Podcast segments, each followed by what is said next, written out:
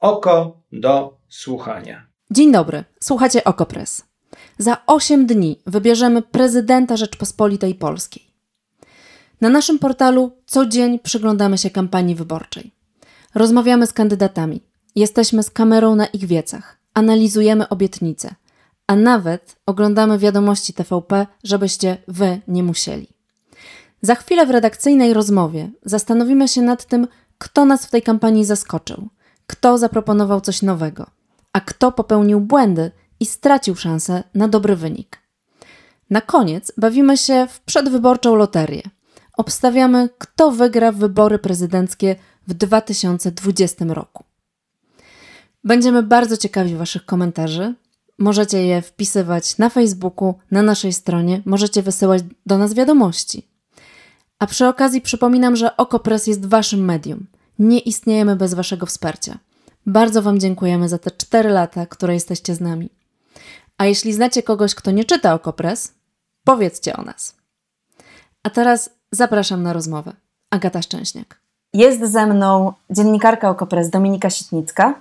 Dzień dobry. I redaktor naczelny Okopres Piotr Pacewicz. Dzień dobry. No a teraz e, kampania, bo jesteśmy na ostatniej, ostatniej prostej, ostatnie 8 dni przed nami. E, I zaczniemy od e, rozmowy o kandydatach, którzy nie najlepiej poradzili sobie w tej kampanii i którzy według ostatniego sondażu Ipsos dla Okopres no, nie mają większych szans, nawet już nie na zwycięstwo, ale na to, żeby wejść do drugiej tury. I takim kandydatem, który w naszym sondażu otrzymał zaledwie 2% wskazań, jest Robert Biedroń. Czy Robert Biedroń w tej kampanii popełnił jakiś błąd? Dlaczego ma tak niskie poparcie? Dominika. E, to może od razu zaznaczę, że kiedy słuchają Państwo tego podcastu, to na stronie Okopres już jest dostępny wywiad e, z Robertem Biedroniem, który przeprowadzałam z e, Magdaleną Chrzczonowicz w tym tygodniu. No i pytaliśmy właśnie e, Roberta Biedronia o to, co się właściwie stało, bo pamiętamy, że kiedy on startował, no to może jakby od początku e, nie sięgnął tego pułapu poparcia dla lewicy, no ale było to jakieś 7-8%. E, no wiadomo było, że chrapka była na więcej, na przynajmniej na utrzymanie właśnie tego poziomu. No i teraz pytanie, czy coś się stało takiego? E, no, zdaniem, zdaniem Roberta Biedronia odpowiedzią jest polaryzacja, tak? Że, że ludzie mm, bardzo chcą jednak pokonania tego Andrzeja Dudy e, i dlatego przerzucają się na tego silniejszego, e, czyli kandydatkę wtedy, teraz kandydata KO. E, no tylko to chyba nie jest do końca odpowiedź na pytanie, no bo teraz jesteśmy w trochę innej sytuacji, tak? Teraz, e, e, teraz Rafał Trzaskowski ma rzeczywiście bardzo wysokie poparcie, sięgające 30% nawet, no ale w tym momencie, kiedy, kiedy jeszcze Małgorzata Kidawa-Błońska była kandydatką KO, jej poparcie pikowało, no to, to wcale nie rósł Robert Biedroń, to rósł wtedy Szymon Hołownia, i rósł, rósł e, Władysław Kosiniak-Kamysz. No więc coś, coś ewidentnie tam, tam niezbyt dobrze się działo w tej kampanii. E, no i teraz powstaje pytanie, co takiego właściwie, tak? Czy, czy to był no jakiś właśnie, błąd komunikacji? Czy, mhm, tak, błąd sztabu, czy złe rozpoznanie tego, co jest ważne w tej chwili dla wyborców? No, mi się wydaje, e, wychodząc jakby z tego punktu, że, że od początku to poparcie nie było zbyt imponujące dla Roberta Biedronia, e, wydaje mi się, że tam trochę był taki problem wiarygodności i też tego, że chyba gdzieś ludzie czuli, że Robert Biedroń wcale nie do końca chciał startować, że on był jakiś taki wypalony, że, że ta wiosna, to połączenie się wiosny z, z SLD, że to jest jakaś taka taki, taka, taka oznaka tego, że on nie do końca się odnajduje w tej polskiej polityce chyba. E, no bo też wybrano go, e, to nie ma się co oszukiwać, głównie dlatego, że jest najbardziej rozpoznawalną postacią tam na, e, na lewicy. I, I, chyba to jednak nie wystarcza, tak? że, że mm, czegoś, tam, czegoś tam zabrakło, jakiejś takiej determinacji, jakiejś takiej, nie wiem, no możliwości porwania ludzi jakąś, jakąś spójną wizją. E, to, to są takie na gorąco moje jakieś przemyślenia. E, nie wiem, czy wy, czy wy macie jakieś takie jeszcze bardziej szczegółowe, e, nie wiem, diagnozy. No, Robert Biedroń przedstawia różne pomysły, różne tematy, które no jeszcze do niedawna wydawały się jakieś szalenie progresywne, ale teraz trochę wydaje się, że inni kandydaci mu je kradną. Czy, no, to, to jest mocne słowo, ale no, inspirują się bardzo, bardzo mocno. No, Szymon Hołownia mówi w tej chwili o świeckim państwie, E, mm, jest e, też Szymon Hołownia dość mocno wypowiedział się w sprawie osób e, LGBT, które były tak bardzo mocno atakowane ostatnio przez prezydenta Andrzeja Dudę. No tak, Teraz może Piotr. Teraz może Piotr. Piotr, dlaczego w takim razie, jeśli okazuje się, że to już nie są tak kontrowersyjne tematy, że one mogą być podejmowane też przez innych kandydatów, dlaczego lewicowy kandydat nie odniósł sukcesu w tych wyborach? E, wiecie co, komentatorzy na ogół wszystko wiedzą, prawda? I wszystko jest dla nich jasne. Dla mnie to jest trochę niejasne, muszę powiedzieć, bo e, no bo trzeba popatrzeć tak nawet szerzej, że wiosna, kiedy się pojawiła na scenie politycznej, e, miała poparcie sięgające nawet kilkunastu i to takich wysokich kilkunastu procent. I wtedy, wtedy Robert Biedroń był na wielkiej fali. Więc wydaje mi się, że coś tu się jednak stało takiego bardzo niepokojącego dla opinii publicznej w momencie, kiedy on, no mimo wszystkich tam wyjaśnień, wątpliwości i, i różnych niejasności, to jednak y, nie dotrzymał obietnicy, którą złożył, prawda, dotyczącej tego, że y, że owszem, startuje w wyborach europejskich, ale nie będzie, nie obejmie mandatu, tylko odda go e, drugiej osobie na liście. E, no i to, że on tego nie zrobił, e, było takim no, bardzo niepokojącym sygnałem. Po pierwsze, jakość uczciwości polityka, a po drugie, może nawet jeszcze ważniejsze, to znaczy, że jednak symbolicznie udając się do Brukseli, nawet jeżeli to nie jest jakoś strasznie obciążające zajęcie, a jest obciążające, co więcej, głupio o tym mówić, że nie jest, no bo wtedy po co w ogóle być e, europosłem, e, no to to oznacza no, w jakimś sensie abdykację z krajowej polityki, prawda? Odsunięcie się z krajowej polityki. I wydaje się, że tak mi się wydaje na jakąś taką intuicję, że, że Biedroń y, sam to chyba przeżywał. To znaczy, że ja mam takie poczucie, jak go słucham, że on mówi rzeczy, które są bardzo przekonywające i w wywiadzie, który, który, który zrobiła Dominika z Magdą, to świetnie brzmi, dlatego że on dobrze mówi i mówi ważne rzeczy, takie lewicowo ważne rzeczy, ale jak się go słyszy na żywo, to ma się wrażenie, że on tego nie mówi do końca serio, że to jest odgrywane. Jest taka charakterystyczna rzecz, jak się patrzy na ludzi, którzy nie są pewni siebie albo nie są pewni tego, co mówią, to oni robią taką charakterystyczną rzecz, mianowicie zanim coś powiedzą, biorą taki wyraźny oddech, taki i potem dopiero mówią. I mi się wydaje, że Robert Biedroń robi to samo, to znaczy, że on y, sam jakby nie do końca wierzy w to, że jest tą figurą polityczną, która może pociągnąć polską lewicę. Tak trochę psychologizuje, prawda? Ale wydaje mi się, że w takiej komunikacji to jest niesłychanie ważne. Mhm. No dobra, to teraz e, koniec z Robertem Biedroniem. Koniec z Robertem Biedroniem w tej chwili. Teraz kolejny kandydat, który miał przez jakiś czas taką pewność, że to on jest tym, który połączy różne grupy i który być może wejdzie właśnie do drugiej tury, czyli Władysław Kosiniak-Kamysz. Dość zaskakująca przez wiele miesięcy była ta kariera Władysława Kosiniaka-Kamysza. W tej chwili w sondażu Ipsos dla Okopres ma raptem 4% poparcia. To Piotr, może ty a jednocześnie y, w hipotetycznej drugiej turze remisuje z Dudą. Czyli wypada dokładnie tak samo jak Trzaskowski, prawda? 45 do 45%.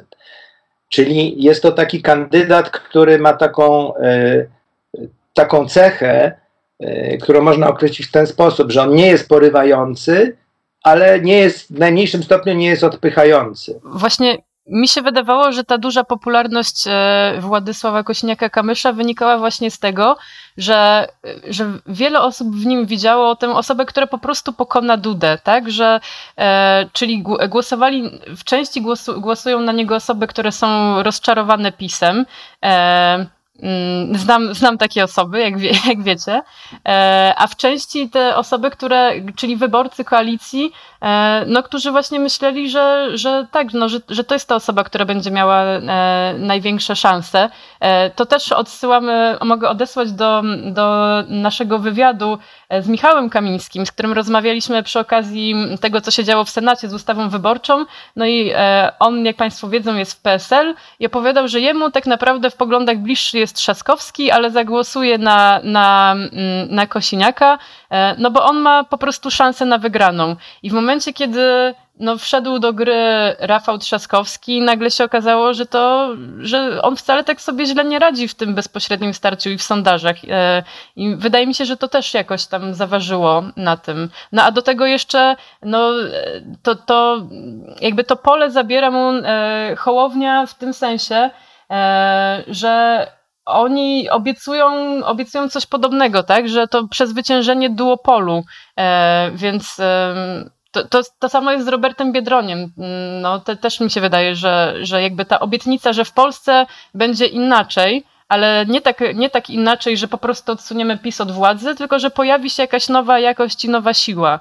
E, I że, że no, no, nie wytrzymał tego bezpośredniego starcia, e, że on jest trochę zbyt zbyt e, letni też. No dobrze, to teraz ktoś, kto nie jest chyba zbyt letni, czyli Krzysztof Bosak. I ja tutaj podzielę się anegdotą, bo wczoraj jechałam, no, z taksówkarzem. To nasze ulubione opowieści dziennikarskie o taksówkarzach, z których rozmawiamy. E, ale w tej rozmowie było coś bardzo dla mnie ciekawego, bo on mówił, to był wyborca Konfederacji, to był wyborca Krzysztofa Bosaka który powiedział mi coś takiego. E, ja wiem, że w programie Konfederacji są takie różne okropne rzeczy, na przykład o LGBT. No ale przecież wiadomo, że to jest jakieś wariactwo, wiadomo, że to nie jest na serio. E, poza tym tego tam jest mało, a najwięcej jest o gospodarce. I Krzysztof Bosak jest konkretny, wypowiada się konkretnie o gospodarce i mnie to przekonuje. Ja na niego dlatego zagłosuję, a wcale nie uważam, żeby te różne inne sprawy dotyczące praw człowieka na przykład były w programie Konfederacji takie ważne. E, dla mnie to jest ciekawe ze względu na to, jak ludzie układają sobie w głowie ważność różnych tematów i jak mhm. są w stanie powiedzieć że coś, co mnie na przykład osobiście wydaje się sprawą kluczową, dla nich jest e, sprawą drugorzędną, no a poza tym uważają, że właśnie sam kandydat nie traktuje tego e, tak za bardzo serio.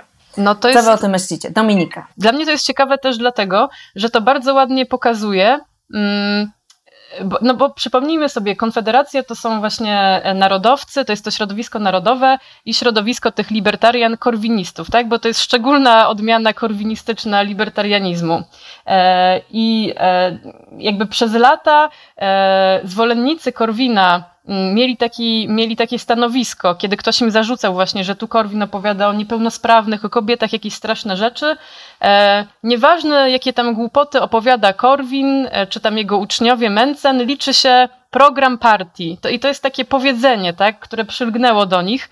E, I i, I to jest coś, co, co właśnie e, co Krzysztof Bosak wykorzystuje e, wizerunkowo. E, oni jeszcze, jak pamiętamy, jak szli do Parlamentu Europejskiego, to tam w ogóle byli zachwyceni tym, jaką wzbudzają sensację, opowiadając o batorzeniu gejów i że nie chcą Żydów i gejów i aborcji. No a tutaj widać, że właśnie poszli tym takim takim korwinowskim sznytem, coś czego wśród narodowców nie, był, nie było tak, nie, to nie było tak widoczne, że właśnie tutaj e, nie kłóćmy się o LGBT w szkołach, bo to nie jest istotne, ważny jest bon edukacyjny, tak? To, żeby, żeby rodzice mieli e, zupełną, zupełnie rękę położyli na tym, kto czego, jak uczy ich dzieci, jeszcze, jeszcze za czyje pieniądze. E, i, i, I to jest ciekawe, to przesunięcie, tak? Że oni jakby są bardzo konserwatywni e, i są tacy bardzo radykalni, ale jednocześnie przesuwają te akcenty i, i no, oni nie są, pierwsi się nie wychylają wcale do gadania o uchodźcach czy właśnie o edukacji seksualnej w szkołach, tylko kreują się na tych takich e, ekspertów. E, I ja też jak, e, dla mnie to jest szokujące, że to nawet nie tyle ludzie, mm, którzy nie są do końca zainteresowani tymi tematami społecznymi, prawami kobiet, prawami człowieka, głosują, potrafią głosować na Krzysztofa Bosaka, ale wręcz tacy, którzy no nie wiem, no chcą, chcą dostępu do aborcji, tak? Tylko uważają, że to, to są po prostu, gdzieś tam uwierzyli, że to są tematy zastępcze.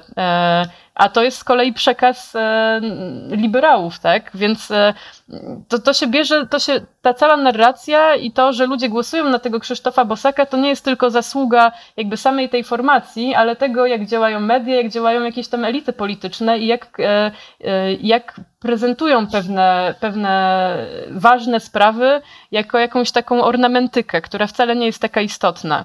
Piotr. Trzy uwagi. Po pierwsze, jak mówisz ludzie, to, to jest to pewna nadmierna generalizacja, bo to jest tylko część ludzi, a mianowicie męska tak. część ludzi. Kobiety no tak. w zasadzie na niego nie głosują. E, znaczy jest cztery, cztery razy więcej mężczyzn niż kobiet w, w, elektoracie Bosaka czy w elektoracie Konfederacji. Po drugie, y, ten przekaz jednak jest trochę, to nie jest aż, rzeczywiście był taki moment, że jak on występował w telewizji, to no, taki kulturalny młody człowiek, prawda, który ma jakieś liberalne poglądy ekonomiczne. No ale jak się go zapytali, jaką pierwszą ustawę wprowadzi, to wiecie, co powiedział. O broni, dostęp do broni, tak? Y, a w tej debacie telewizyjnej, no po prostu jechał taką, powiedziałbym, na prawo od Putina, w kwestii y, edukacji seksualnej, dostępu różnych organizacji.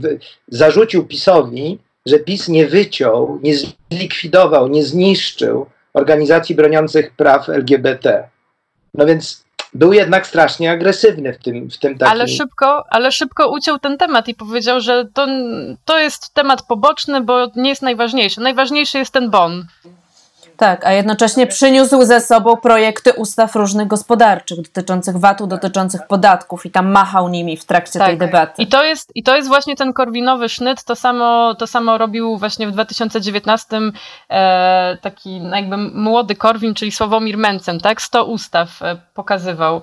E.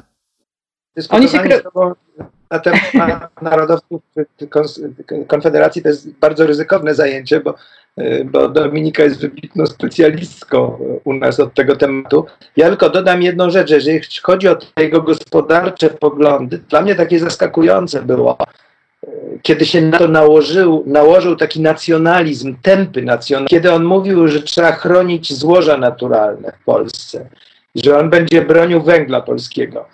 No, tak, no rozumiecie, trzeba bronić górników, a nie kopalń. No ale okej, okay, więc w każdym razie y, te, tutaj te jego poglądy, że tak powiem, te, te, o indywidualnej wolności gospodarczej o tym, żeby nie było szczepień i w ogóle niczego, co państwo wymaga od ludzi, y, się, na to się nałożyła jakaś, jakaś y, fantazja, narodowa fantazja na temat czarnego węgla, czarnego złota. No dobrze, to teraz przechodzimy do podium. Pierwsza trójka czyli ci, którzy biją się o wejście do mm, drugiej tury i o wygraną, bo Szymon Hołownia mówi, że bije się o wejście do drugiej tury nadal, chociaż w naszym sondażu ma zaledwie 10%. No to jest kandydat, który na początku miewał w sondażach 3-4%, wiele osób nie traktowało go zupełnie poważnie, chociaż e, nasza analityczka Anna Mierzyńska pokazywała ogromne zasięgi, ogromną jego popularność w mediach społecznościowych i e, już wtedy pisała na początku roku, czy, czy w lutym, w marcu, że to jest kandydat, na którego trzeba zwrócić uwagę. No i rzeczywiście w trakcie epidemii Szymon Hołownia bardzo wielu zwolenników zyskał. Okazało się, że to, co wtedy robił, te jego e, live czaty, bardzo jakoś e, odpowiadały na emocje, które e, towarzyszyły ludziom. No ale później dość dramatycznie spadło to jego poparcie. Tylko, że nasz sondaż pokazuje jeszcze jedną ciekawą rzecz. Piotr, o co chodzi? Dwie rzeczy ciekawe pokazuje. Po pierwsze, wcześniejszy nasz sondaż pokazywał, skąd się brało poparcie Hołowni, No i było tak, że za czasów y, Małgorzaty Kidawy-Błońskiej jedna trzecia prawie, no tam 28% zwolenników y, Koalicji Obywatelskiej wskazywało właśnie Hołownię jako y, swojego kandydata na prezydenta w pierwszej turze, prawda? W tej chwili ci wszyscy ludzie uciekli do Trzaskowskiego. Stąd jest ten zasadniczy spadek. Ale druga rzecz, która jest zupełnie fascynująca, Yy, to jest taka, że ten Hołownia ma bardzo, bardzo wysokie poparcie konfederatów. I dzięki temu oraz wysokie poparcie yy, PSL-owców, prawda, PSL łamane przez Kukiz 15. Efekt jest taki, że on w drugiej turze, na którą nie ma szans, wygrałby z Dudą. To jest w ogóle o tyle interesujące, że ostatnio były te trzy sondaże, dwa Kantary i jeden Ipsosa, nasz, i to jest jedyny wynik, którym, zwycię- którym e, Duda ponosi porażkę w drugiej turze w sposób statystycznie istotny. To jest 44 do 48% właśnie z Hołownią w naszym sondażu.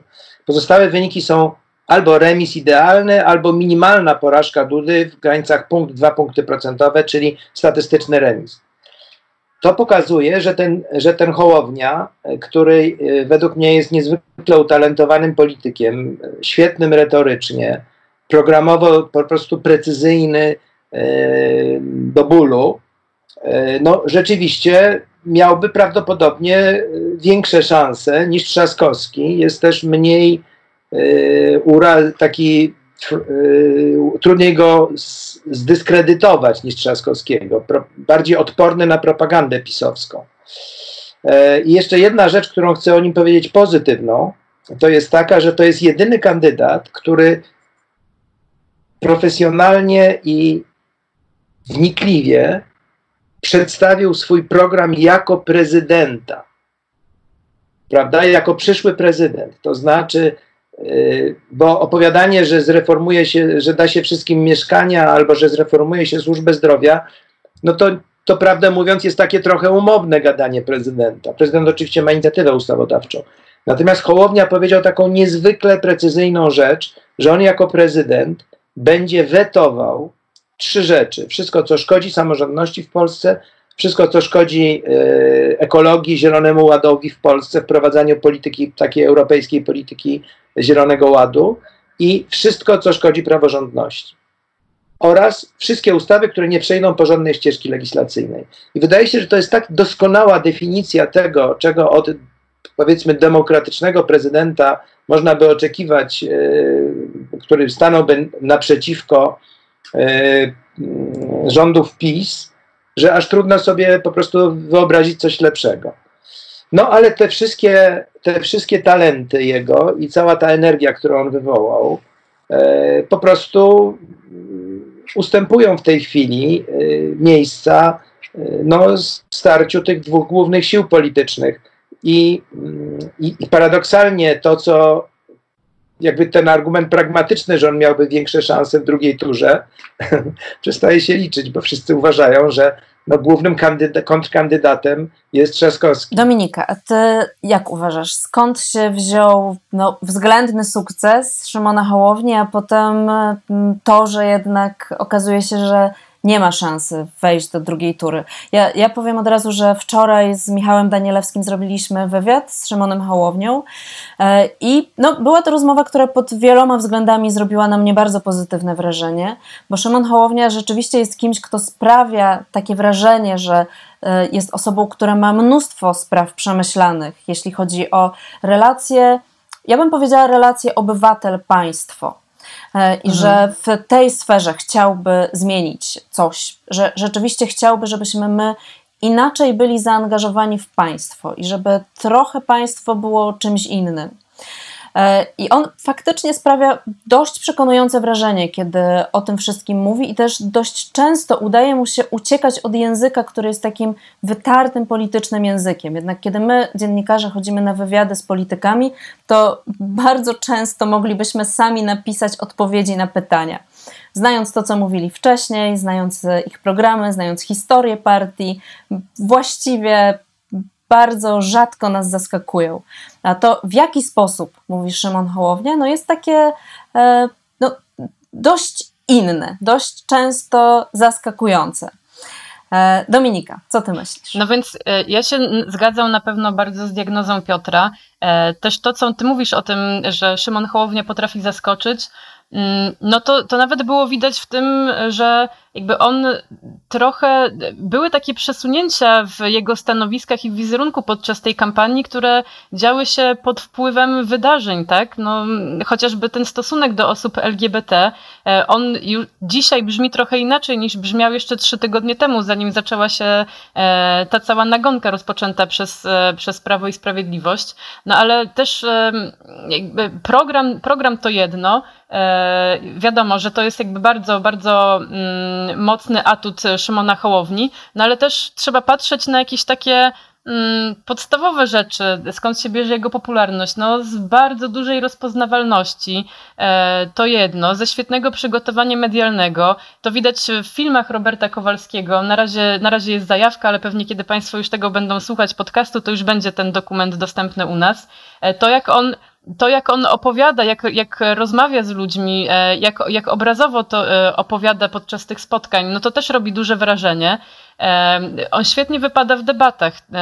No, myślę, że duża część z nas zgodziłaby się z tym, mm, że był zwycięzcą tej debaty 17, tak, była czerwca i nawet tej debaty wtedy z 6 maja. Co jeszcze? No też e, on e, prezentuje tę taką obietnicę, no właśnie odpolitycznienia, tak? E, on jest antyestablishmentowy, paradoksalnie, pomimo tego, że jest dziennikarzem TVN-u, no ale on wychodzi i mówi, politycy przestańcie się kłócić, zajmujecie się nie tym, co trzeba, skłócacie Polaków, ja jestem tutaj z zewnątrz, on nie ma ze sobą balastu jakiegoś, jakiejś przeszłości politycznej, która by na nim ciążyła w jakiś niedobry sposób, mroczny. E, no, e, pamiętajmy, że w 2015 Paweł Kukis, nie mając no, jednej w ogóle dziesiątej jakiegoś takiego takiego merytorycznego przygotowania, e, co Szymon Hołownia, e, zdobył, zdaje się, 20%. E, właśnie tą obietnicą, że my wreszcie, mm, że wreszcie będziemy mieć apolitycznego prezydenta, który nie będzie na usługach swojego środowiska politycznego. I to jest jakaś, to jest taki potężny ładunek, do którego, no, za którym, do którego lgną ludzie. I my to wiemy, tak? No to się, po raz kolejny się, się to pokazuje i sprawdza. Ja bym dołożyła jeszcze jedną obietnicę. To jest taka obietnica nowoczesnego państwa. E, państwa, które zajmuje się problemami naprawdę ważnymi i też, też takiego państwa wychylonego w przyszłość. Ja mam wrażenie, że to jest jedyny kandydat, u którego tak mocno pojawiają się takie sprawy jak katastrofa klimatyczna. E, i że nawet jeśli ludzie, e, jeśli wyborcy, obywatele nie znają szczegółów jego programu, no bo nie oszukujmy się to, o czym mówił Piotr, że on ma tak przemyślaną wizję prezydentury. No ma, ale nie sądzę, żeby to było coś, co jakoś szeroko dociera. Natomiast takie wrażenie, że Szymon Hołownia to jest ktoś, kto spogląda krok do przodu, wydaje mi się, że to wrażenie on bardzo dobrze robi.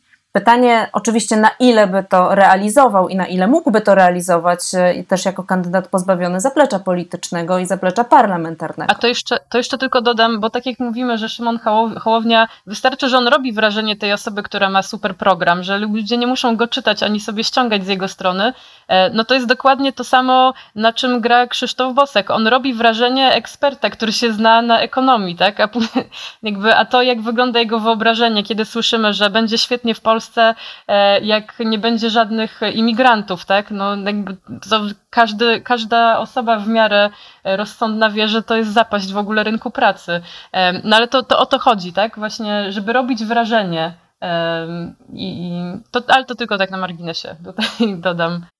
W każdym no razie nie ma, nie ma, chyba, nie ma chyba szans na wynik Kukiza, który był, masz rację Dominiko, 20,8, prawie 21% w 2015 roku. No to teraz ta dwójka finałowa. Słuchajcie, już teraz e, dwójka finałowa: Andrzej Duda, Rafał Trzaskowski. Andrzej Duda, który jeszcze na początku roku wydawał się e, no, niekwestionowanym pretendentem do zwycięstwa, i mało kto przewidywał, że mógłby przegrać te wybory. E, a teraz coraz częściej mówimy o tym, że jednak jest to możliwe. No i Rafał Trzaskowski, który z kolei no tak samo nikt nie pomyślałby, że to on będzie tym kandydatem, który może przynieść zwycięstwo opozycji demokratycznej, zwłaszcza, że on sam nie chciał kandydować. E, obiecywał, że zostanie w Warszawie do końca swojej kadencji. Wydawało się, że nie ma specjalnie ochoty na to, żeby zostać kandydatem na prezydenta. Co tu się wydarzyło? Ale, był, ale Trzaskowski był wymieniany, tak? To dlatego go pytano o to, czy, czy on by nie kandydował. E, jakimś takim tak, wariantem... ale nie zgodził się prawdopodobnie też no dlatego, no tak. że nie widział żadnych szans na to zwycięstwo. No tak. No ale jakimś takim wariantem niby Trzaskowskiego e, był, był Jaśkowiak e, z Poznania, tak? Też taki progresywny, dobrze, nowocześnie się kojarzący e, prezydent dużego miasta, e, trochę reprezentujący właśnie samorządność, a trochę ten, to takie progresywne skrzydło Platformy. No on, on przegrał z Małgorzatą Kidawą-Błońską ostatecznie, no ale no ja myślę, że, że, że ta kandydatura Trzaskowskiego to jest e, spadkobierca tego pomysłu trochę w naszej analizie, którą Michał Danielewski napisał, bardzo fajnej tej, tego sondażu, e, pokazuje, e, pokazuje Michał, że, e, że Trzaskowski znalazł się w takiej trudnej, tak, przed takim trudnym wyzwaniem stanął. Mianowicie on wyraźnie wygrywa z Dudą, z którym, przypomnę, remisuje w drugiej turze, w naszym sondażu oczywiście. Wyraźnie wygrywa w takich kręgach społecznych ludzi trochę bardziej progresywnych, przede wszystkim ludzi młodych, prawda? Młodych w Polsce ta granica młodości, y, jak na całym świecie się przesuwa, y, i, ale tak patrząc na sondaże, to ona jest co najmniej 40 lat, jeżeli nawet nie 45. Znaczy Polacy bardzo wyraźnie się dzielą w swoich poglądach i upodobaniach politycznych do 40-45 roku życia i powyżej. Otóż Trzaskowski, który jest szalenie popularny właśnie w tych, wśród tych młodych ludzi, na przykład w grupie 18-29 lat y, Trzaskowski ma 30-36%, a Duda 18 tylko. Bosak tam ma 20, Hołownia 20. Wśród kobiet y, do 40 Trzaskowski y, w drugiej turze na Trzaskowskiego chce głosować 60%. I tak dalej. Więc z jednej strony on musi jakby trzymać ten elektorat i go mobilizować, bo problemem młodych jest to, że oni mniej chętnie chodzą na wybory niż starsi, a z drugiej strony wygrać może tylko w ten sposób, że pójdzie tropem Hołowni i zabierze Dudzie tych wyborców, takich wydawałoby się skrojonych pod niego, czyli wyborców Konfederacji i wyborców e, PSL Kukiz 15, prawda? I to, co było takim szokującym wynikiem dla mnie najbardziej może tego naszego sondażu, jest to, że wśród właśnie wyborców Konfederacji 43% zadeklarowało w parze Duda Trzaskowski poparcie dla Trzaskowskiego, a tylko 32% poparcie dla Dudy. No ale to jest głos nie za wizją e, progresywnej, otwartej Polski, tylko to jest głos antypis. Wyborcy Konfederacji bardzo nie lubią PiSu e, i z takich, e, z takich względów właśnie rozdawnictwa tak zwanego, czyli coś, co jednak e, ta narracja gdzieś, pomimo tego, że Rafał Trzaskowski mówi, że nie, że 500 plus to świetnie, jednak to rozwiązało jakieś tam problemy, odpowiada na potrzeby społeczeństwa, no ale jednak wiemy, że w tym elektoracie cały czas rezonują bardzo takie przekazy właśnie, że, że to jest rozdawnictwo i pieniądze w błoto. E, I to jest coś, co łączy właśnie tych wyborców. E, no i dwa, to, że, mm, no, że jednak PiS gniecie bardzo Konfederację e, i tym się zajmował przez, przez ostatnie półtora roku. Telewizja publiczna zwłaszcza, no. E, I, no i tak, no jakby e, to nie tylko, to nie tylko wyborcy koalicji, czy lewicy, czy, czy PSL-u widzą to, co się dzieje z mediami publicznymi e, i razi ich ta propaganda, e, bo to jest coś, jakby to nie chodzi tylko o to, że, mm, że nie wiem, nie, nie mamy dostępu do jakichś informacji, bo internet każdy ma i może sobie przeczytać na jakimś portalu niezależnym, tylko to jest taki symbol e, tego, że ta władza nie szanuje obywatela, tak? Że to jest takie antyobywatelskie. E, I też jeszcze właśnie no, e, to, że Rafał Trzaskowski nie uderza bezpośrednio w rząd czy, czy w prezydenta, e, tylko tym takim obiektem przeniesienia jest ta telewizja, która jest takim papierkiem lakmusowym mm, no, tych wszystkich patologii tych rządów. No, to, to jest też bardzo dobra strategia, tak? Słuchajcie, a czy, a czy Rafał Trzaskowski to jest ktoś, kto ma nowy pomysł? Czy to jest ktoś, kto ma jakąś nową wizję, bo mówiliśmy tu i o jakichś pomysłach Bosaka, i o pomysłach Szymona Hołowni, e, czy, a w przypadku Rafała Trzaskowskiego dużo bardzo się rozmawia o tym, że on jest zaskakujący jako osoba, że jest mhm. energiczny, dobrze mówi, czego też wiele osób nie, nie widziało wcześniej, bo też chyba faktycznie jest bardzo przystojny. e, ale okej, okay, ale czy to jest kandydat, który e, pokazuje nam nową wizję kraju, nową wizję państwa, nową wizję właśnie tych relacji obywatel-państwo? Co myślicie? Piotr. Właśnie chyba nie, prawda? I w tym sensie on się odróżnia od Jaśkowiaka, o którym Dominika mówiła, bo jakby to był Jaśkowiak, no to byśmy mieli na pewno dużo bardziej wyrazistego fajtera, prawda? Mm. Natomiast y, mm, Trzaskowski jest, y, jest, to jego hasło jest mocny prezydent, tak? Czy tam silny, silny prezydent. Silny, silny prezydent. E, no, a on się prezentuje jako taki raczej kandydat umiarkowany. I w gruncie rzeczy wygląda na to, że to jest trochę taka kalkulacja, że nie tyle Trzaskowski te wybory wygra z Dudą, co Duda je przegra z Trzaskowskim. Ale to na, tak, tak jest zaprogramowana ta, e, ta kampania Trzaskowskiego też, tak? Żeby, żeby nie, nie, nie przeszarżować, żeby po prostu grać na demobilizację e, wyborców PiSu. Z tego punktu widzenia niesamowicie chytrym sposobem była odpowiedź na no niewiarygodnie oburzający list Kaczyńskiego do wyborców PiS, prawda? Mhm. Który był takim podręcznikiem populistycznego hejtu. No po prostu coś niesamowitego, co ten facet tam powypisywał.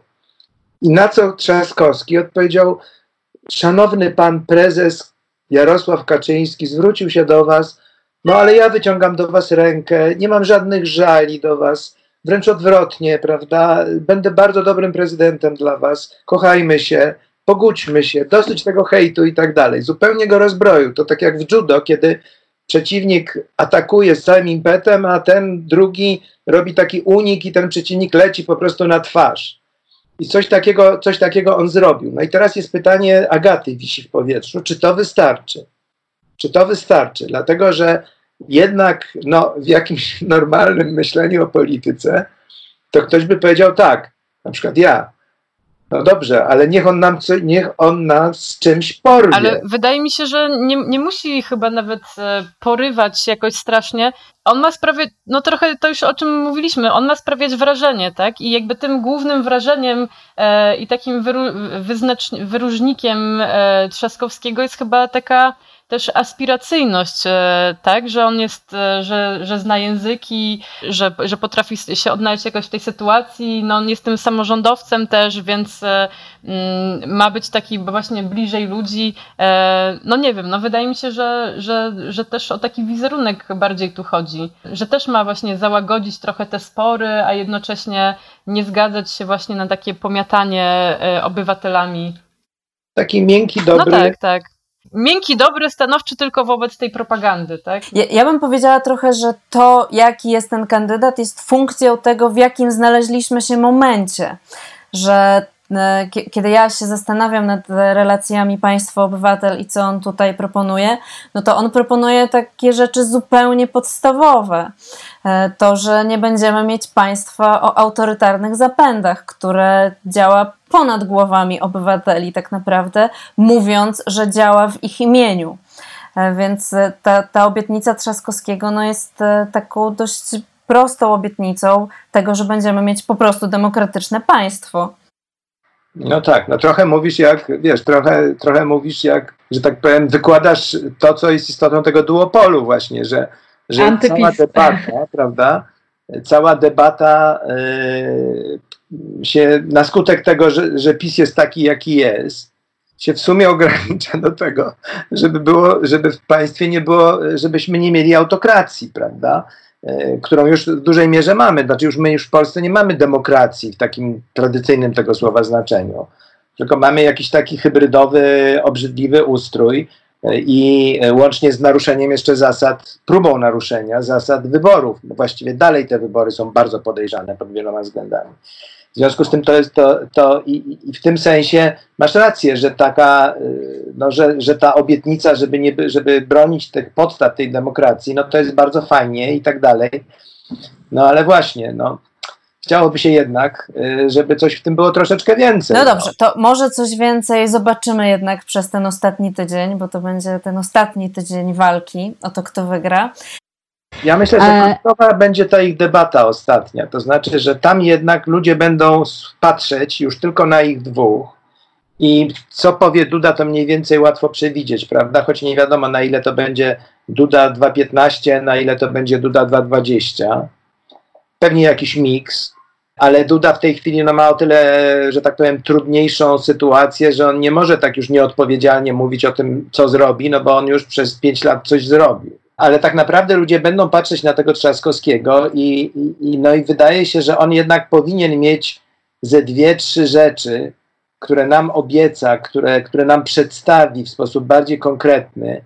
I te rzeczy tak naprawdę są dość oczywiste. No, to znaczy, te, to, to, to można je wziąć z programu Hołowni po prostu. No dobrze, spotkamy się, słuchajcie, spotkamy się za tydzień, pewnie w podobnym składzie to odpowiedzcie mi na dwa pytania teraz, na ten tydzień. Czy Szymon Hołownia wejdzie do drugiej tury? Dominika. No, nie wejdzie. Piotr? No niestety nie. No niestety. No niestety w tym sensie, że szkoda, szkoda dobrego kandydata, choć z drugiej strony jest to jednak postać spoza polityki, co trochę przypomina takie kraje, w których, których niekoniecznie byśmy się na nich chcieli wzorować. No, ja też powiem, że nie, e, ale jeśli kogoś szkoda, to tych ludzi, którzy stoją za Szymonem Hołownią i którzy się tak bardzo zaangażowali i mam nadzieję, że będą angażować się dalej, bo jednak to jest kandydat, który e, też przekonał bardzo wiele osób, które wcześniej nigdy nie chodziły do głosowania. I jeśli rzeczywiście uda mu się podnieść frekwencję, to będzie jego ogromny, ogromny sukces. Drugie pytanie, oraz Ostatnie jeszcze pytanie. zdanie. To znaczy, no. no, można mieć nadzieję, że to jest y, taki człowiek, wokół którego może się zbudować jakiś taki ruch właśnie takiej cywilizowanej europejskiej prawicy, prawda?